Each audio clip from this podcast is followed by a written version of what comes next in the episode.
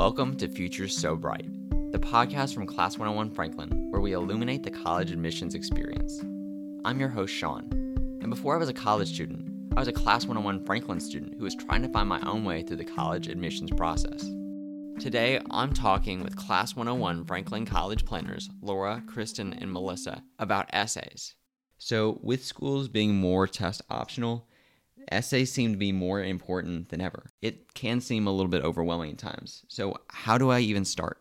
So I've read um, applications, the whole, um, all parts of the application for Colgate University and Vanderbilt University. Both schools um, do read the whole application. We read all essays, um, so you definitely it's definitely taking into account the whole the whole person. And I think that the essay is a great place to actually be able to learn about a little more personally about who you are because the rest of the application really could belong to anyone the you're listing out your activities and we see your personal information but your feeling and your passion your interest and what you want to say doesn't really come through until the essay because that's your place to tell us something that we wouldn't find out anywhere else you know, I come from a background of journalism and public relations, and I've interviewed lots of people. And I think really the, the main thing that I find is that most people don't know what's interesting about them.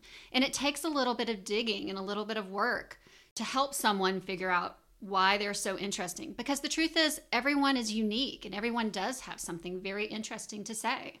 That's true, Melissa. And I start out by working with students to help them develop their sound bite their soundbite is a concept that helps them to get in touch with who they are and what makes them special.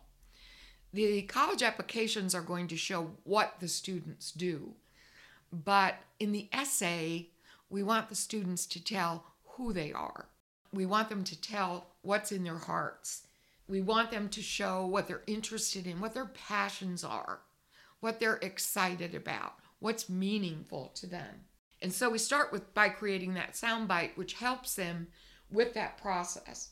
And when they're writing the essay, it's very important to be unique.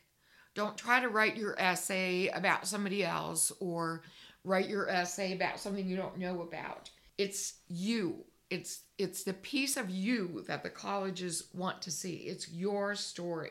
You know, one of the things I learned in marketing was something that one of my bosses told me. He had read it in a book by Ken Kragen, who is known for being the um, manager behind some huge music superstars.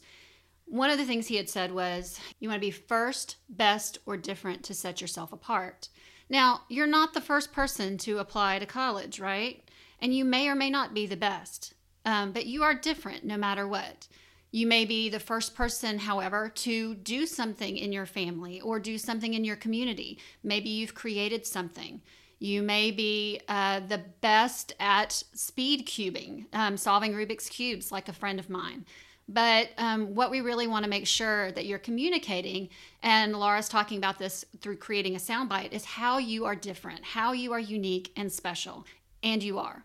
So, when I, I think when it comes to the essay, um, one thing I try to talk to students about people who ask me, um, I don't know what to write about. I don't, I don't, have anything big that's happened to me. And um, I don't necessarily think it's about the big things. I think it's about anything that is personal that happened to you or that you feel. When I, as the reader, read the essay uh, in the admissions office, I want to be grabbed from the beginning and I want it to read like a story. When it reads like a story and I feel your passion and your interest and what you're trying to tell me come through, then I know it's personal.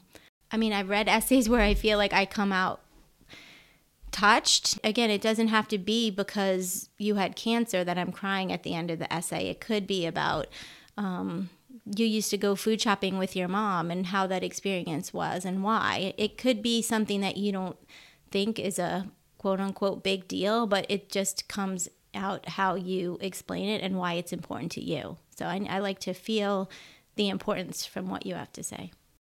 The other thing that's important is that the student continues to tell his or her story. Someone in your life may have been very influential, and that might be part of why you are who you are. However, the essay should not be about that individual. You can talk a little bit about that individual, but then go on to say how that individual has influenced you to be who you are today. Also, the colleges are looking to see how you write. They're looking to see if your essay is clear, if it's concise, if it's complete. It's important to remember when you're writing your essay that while something might make perfect sense to you, it may not be as clear to your reader. So you might have to clarify that. And as I work with students on their essays to go from the rough draft to what we call the perfect ending essay, we talk about making things clear, staying on point, staying on topic. And it's also important to remember that this is your essay. It's not your parents' essay. Uh, admissions representatives have told us that they can smell a parent essay from miles and miles away. It is your work, and it doesn't have to be the great American novel. It doesn't have to be academic. You don't have to use puffy words. It just has to be conversational, telling who you are. That's so true. I hear a lot of admissions um, offices talk about wanting to hear the student's voice, and that's really what they want. Mm-hmm. Now, they don't necessarily want to hear a lot of slang language, but they don't want right. you to write like Shakespeare. They want to hear you right. and your own clear your own clear story. Right. I also advocate that a student write a rough draft and then set it aside for several days.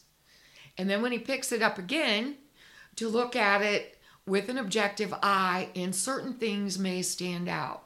And at that point, he may say, Oh, I need to revise it. I need to do something a little different with this. And then it's very, very important that that essay is proofread over and over and over again. Have somebody else read it, parents read it, teachers read it.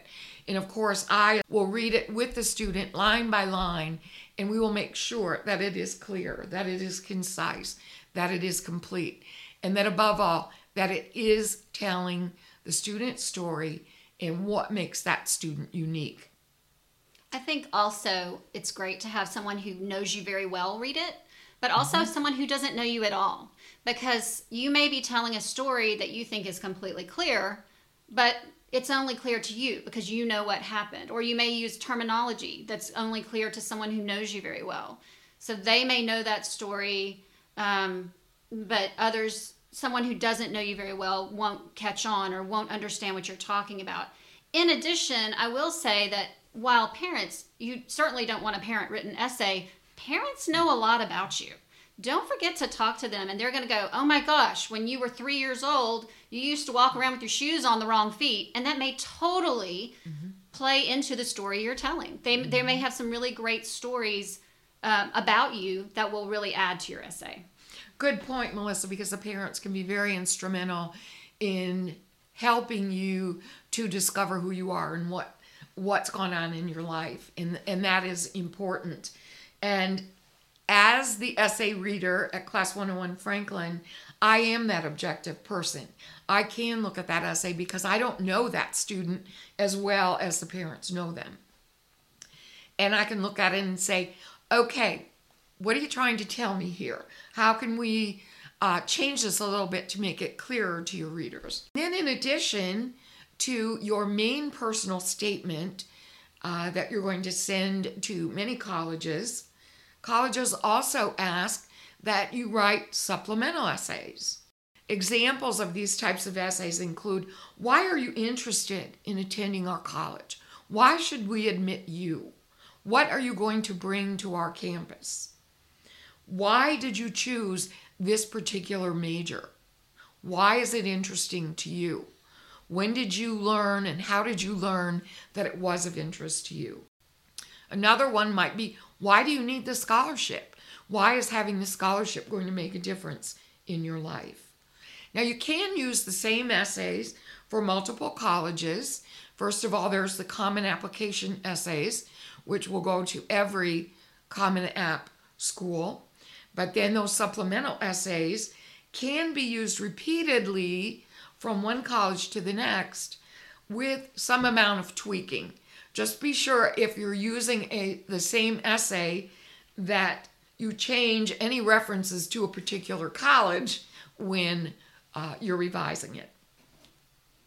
You know, I love on the supplemental essays when my son applied to college, it seemed like he had every school that he'd applied to had at least three supplemental essays or mm-hmm. questions. And sometimes it won't be an essay, sometimes it's just a question. I, I think mm-hmm. one school had the question if you could open a food truck, what would it be? What would you sell and what would you call it? Wake Forest, for example, is widely known for their top 10. They ask you to list your top 10, but they don't tell you top 10 of what. So they're looking to see how creative you are and, and like they want to learn more about you by what things you would list in your top 10. And so those are really fun. I think the thing too is when you, you mentioned Common App, and of course we know there's a list of Common App questions, and those are um, refreshed every year. Sometimes they change, sometimes they don't. But I think for me, when I talk to a student, I really want them to know that it's not about the question, it's about what you want to communicate. I mm-hmm. think it's great to start with, like, what is the thing that you feel like you didn't get to say or maybe not revealed already in your application?